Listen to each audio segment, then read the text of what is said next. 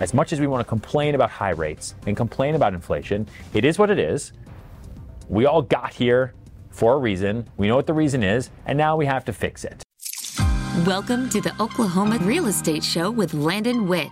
You are about to learn hyper local market knowledge happening right now in the Oklahoma real estate market that will enable you to make smarter investment decisions and gain insight on local trends. Landon is a genuine self made top realtor in Oklahoma City with millions of dollars in real estate closed every year and hundreds of satisfied clients. He's actually been there and done it. He's a successful investor, property manager, and residential broker who's worked with clients from all over the globe to help achieve their real estate goals. Whether you live right here in the city or across the country, welcome to the Oklahoma Real Estate Show. Here is your host, Landon Witt.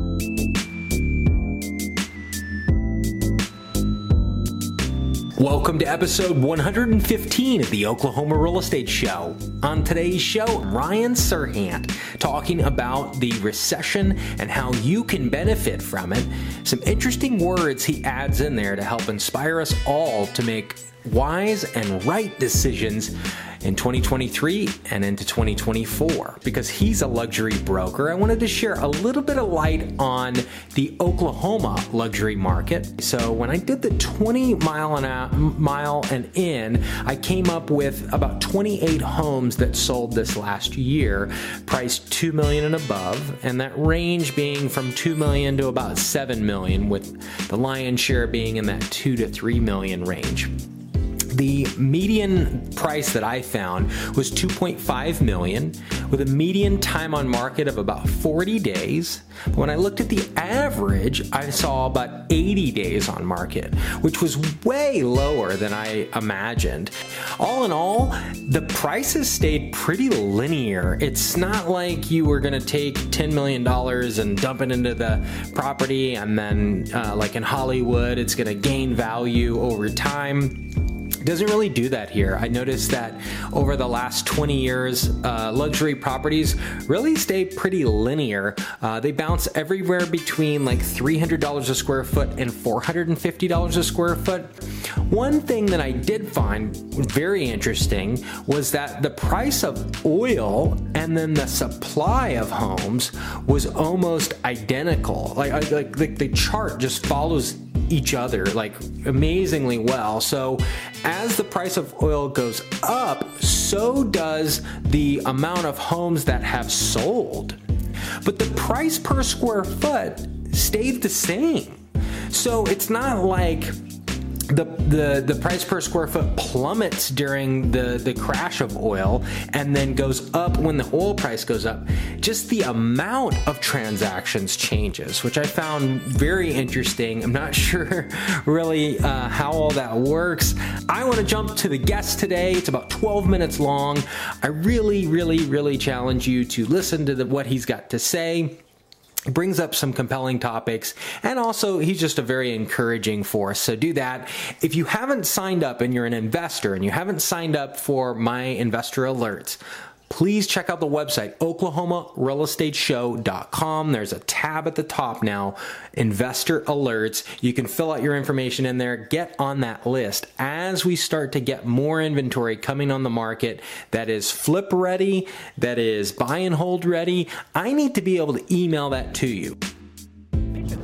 Driving along in your car, you got some friends in the back seat you got your spouse, girlfriend, husband sitting next to you, having a great time. Music's on, blaring. Life is great. It couldn't ever get better. But it's cold outside. Eh, the weather, things are changing. All of a sudden, you lose control of the steering wheel. The back wheels catch some black ice. All of a sudden, you start spinning out of control. Like, wait, no, what do I do? What do I do? You don't remember that ice driving school you took when you were 16 years old. So you turn into the curb and then you go back the other side. And next thing you know, you hit a pothole and your air floating through the air.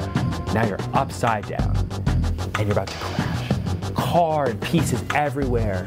You ejected outside the driver's seat, people everywhere crying, screams. That is what everyone would tell you is happening to the economy right now. There is a recession in our future. The possibility of a recession is looming large. Recession risks are uncomfortably high. Markets in a tailspin yet again today. This is the most confusing moment in U.S. economic history. Right now, we are airborne. The government printed $13 trillion in the United States to prop up the economy from the COVID crisis. And now we're airborne.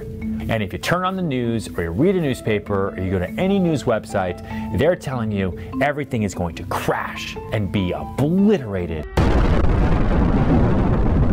We've got different CEOs saying that an economic hurricane is coming. Everyone else has said batten down the hatches. Things are getting tough. Things are getting crazy. It's all bad. It's all bad right now. We're in a housing recession right now. That's what everyone's saying. but what if they were wrong? Let's go back to the car analogy. In past recessions, financial crises, the way I depict that accident is exactly what happened.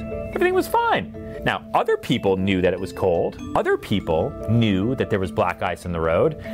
But they didn't really tell anybody, or if they did, you didn't hear about it, and you, meaning most of the world. So when you hit the black ice, it's like, shoot, I didn't know that was there. Maybe you shouldn't have been driving that fast. Maybe you should have been going crazy, and you crashed and burned. But you lived. Picked yourself up, went to the hospital, got some bandages, kind of got a new car. Things were bad for a little bit because you had to heal. That is us going into the Great Recession, right? The Great Financial Crisis of 2008. This time, though, I know everybody wants it to be bad. I know everyone wants things to be bloody because the media and the news love negativity because negativity pays for clicks. But what if we all knew there was black ice ahead of us? What if we all knew that we should slow down? What if we all knew going into an impending recession meant that, you know what? We're all going to put our seatbelts on and we're going to lay off the gas a little bit. And yes, the only way forward is to drive over ice and it's going to be a little slippery, a little scary. We might lose a little bit, but we're going to get right through it because we're no longer speeding. We're no longer blaring music and we know what's coming. What if this was the most anticipated recession of all time? What kind of car accident would we have? Would we even have a car accident? Would the car even spin out? I don't think so. I think it's going to be slow. Now imagine a highway. Weather's perfect, everything's great. You're flooring it. Speed limit's 65, you're still going 82, you little jerk, right? You're still going. And the only thing that's to stop you is like a deer or someone else, or you get a speeding ticket. But what if everything was dark out and you couldn't see and it was kind of snowing? You're still going to get to where you're going. You're not going to get in a car accident. You're going to be extra safe. You're going to turn down all the noise, all the news, and you're just going to go slow. You're going to get over the ice. You're not going to like it. But you're going to do it, and you're just going to get to where you're going to get to anyway. You're just going to do it a lot slower. That is what's happening right now. The car crash everyone says is coming is not happening. And I don't believe it's going to happen because no one is going to put themselves in that type of situation knowing that there is ice on the road ahead of them. That's where we're heading right now. Think back 25 years. Every major crisis we've gone through, what do they all have in common? You've got COVID, you've got Lehman Brothers, the subprime mortgage collapse that kicked off the great financial crisis in 2008 2009. You've got 9 11. You've got dot com bubble. What do they all have in common? That for 99.9% of the global population, they were all a surprise. Surprise catches people off guard. Surprise tells people to turn the other way when the car catches that ice. Surprise makes people scared, even at the best of times. Ever been to a surprise birthday party? At the beginning, you were freaked out. How did you all get here? Oh my God. But you're like, oh, oh, oh, and then you start crying, and it's a whole, I don't know, maybe, maybe you don't cry, maybe I just cry. But surprises are scary even when they're good. Those four instances are bad surprises, and they had bad outcomes. But we got through each one some much tougher than others. I'm not making light of any of them, I'm just trying to make a point. This recession that we are going through right now, we've known it's coming for four years. Look at the news. The news, the great old news. Articles like this one Jeff Bezos urges everyone to reduce risk in the eye of the recession. So articles like this predict the future, for better or for worse. Headlines predict what's coming. So if some of the wealthiest people in the world, people who are all in the know, are telling all of us a recession's coming, then I guess a recession's coming because they know better, right? And if they're telling us to batten down the hatches, I guess we're gonna I guess we're gonna do it. And this one, Elon Musk, the wealthiest person in the world, very outspoken, very, very public, telling everyone, oh God, a recession is coming. What about this one? Meta lays off 11,000 people, recession fears. And then this one, and then this one. And then they just go on and on and on and on and on. The more articles out there telling us that the world is coming to an end, the less I actually believe the world's coming to an end. We've known a recession is coming since 2018. In 2018, it marked the 10 year window that we'd had since the fall of the stock market in 2008. And every 10 years, historically, there's a correction. So since 2018, we've been waiting. Markets are going to get soft. A recession is coming.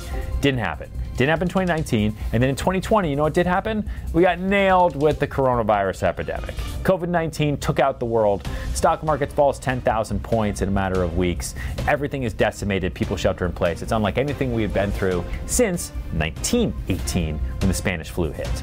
We knew going into the COVID collapse that the governments around the world were not going to let the world fail. The governments around the world are going to figure something out. You know what governments can do that no one else can do? Is they can print money, new money, and they can do it digitally. So the US government printed trillions and trillions and trillions of dollars to prop up the US economy. And what do you think happens when you have all that fresh new capital out there in the system? People spend it on crazy things, and it drives up pricing. Pricing also drives up due to supply and demand.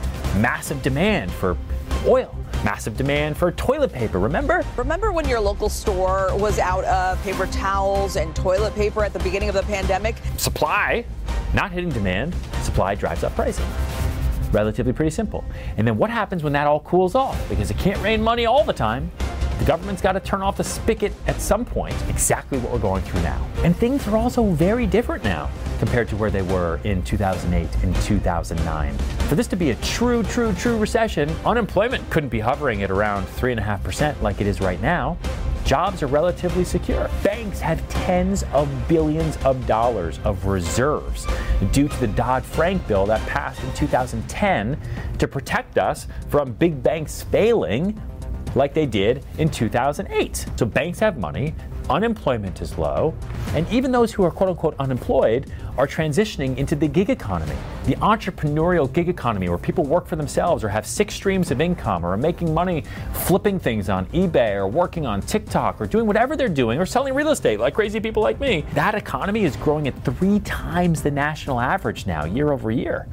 We've never had that before. So even though things are scary, yes, what if the fear is just telling people to wear their seatbelt? Which they should have been doing all the time anyway. Because when dad isn't spending $120 billion a month on mortgage backed securities to prop up the global economy, you know, you gotta you gotta maybe make some money on your own. What we're experiencing right now is a triggered recession, just like an induced coma you go through something really, really bad, a bad car accident, something crazy, you go into the hospital, and to really to save your life, they put you into an induced coma so that you can recover and they can monitor you.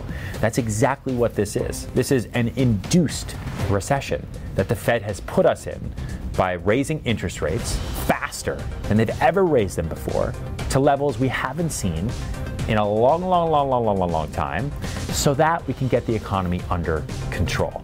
And for good reason. You know what rampant inflation would do to a country like the United States? You'd have martial law. You would have an overthrown government.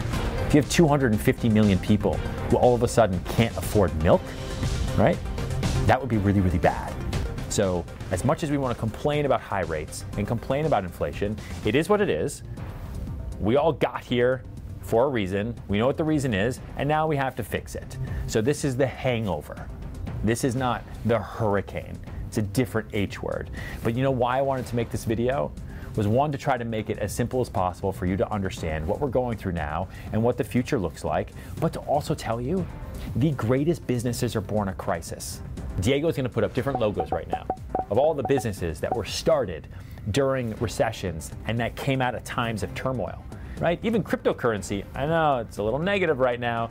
Crypto came out of a financial collapse. Crisis breeds ingenuity. Now is an amazing time to get ahead. And it might be even a little bit too late if you haven't started doing what you've always wanted to do with your life if you're watching this video. But it's never too late. It's never too late to get ahead for you because you're not working for me, you're not working for your boss, you're working for you in the future. Future you, two years from now, what are they doing? What do they look like? What's that person doing today that makes them so happy that you thank God that you put in the work right now so that he could live that life, so that she could have that car if that's what you want. Now is the time to disrupt. Now is the time to make things happen. Now is the time to take risk and be courageous because guess what? Everyone else is pulling back. If you jump out there, everyone's gonna be like, Are you okay? They're not gonna judge you. They're just gonna think you're crazy. Just like when I started Serhant. When I started our own company, I did it September 15th, 2020. New York City was shut down. Quarantine, no vaccines. We were in the heart of shelter in place. It was insane. Wall Street Journal wrote an article about me starting my own company. I think because they thought I was sick. They thought I was crazy. From page two, nuts. Use this time to disrupt because crisis breeds whatever you're going to do to change the world. And even if you don't change the world, now is an amazing time to change your life. So do me a favor get going on what you want to do with your life. Now is the time to do it. And also like and subscribe to this video. I got to go sell another apartment right now, but I love you all. Send this to all your friends that need to hear it.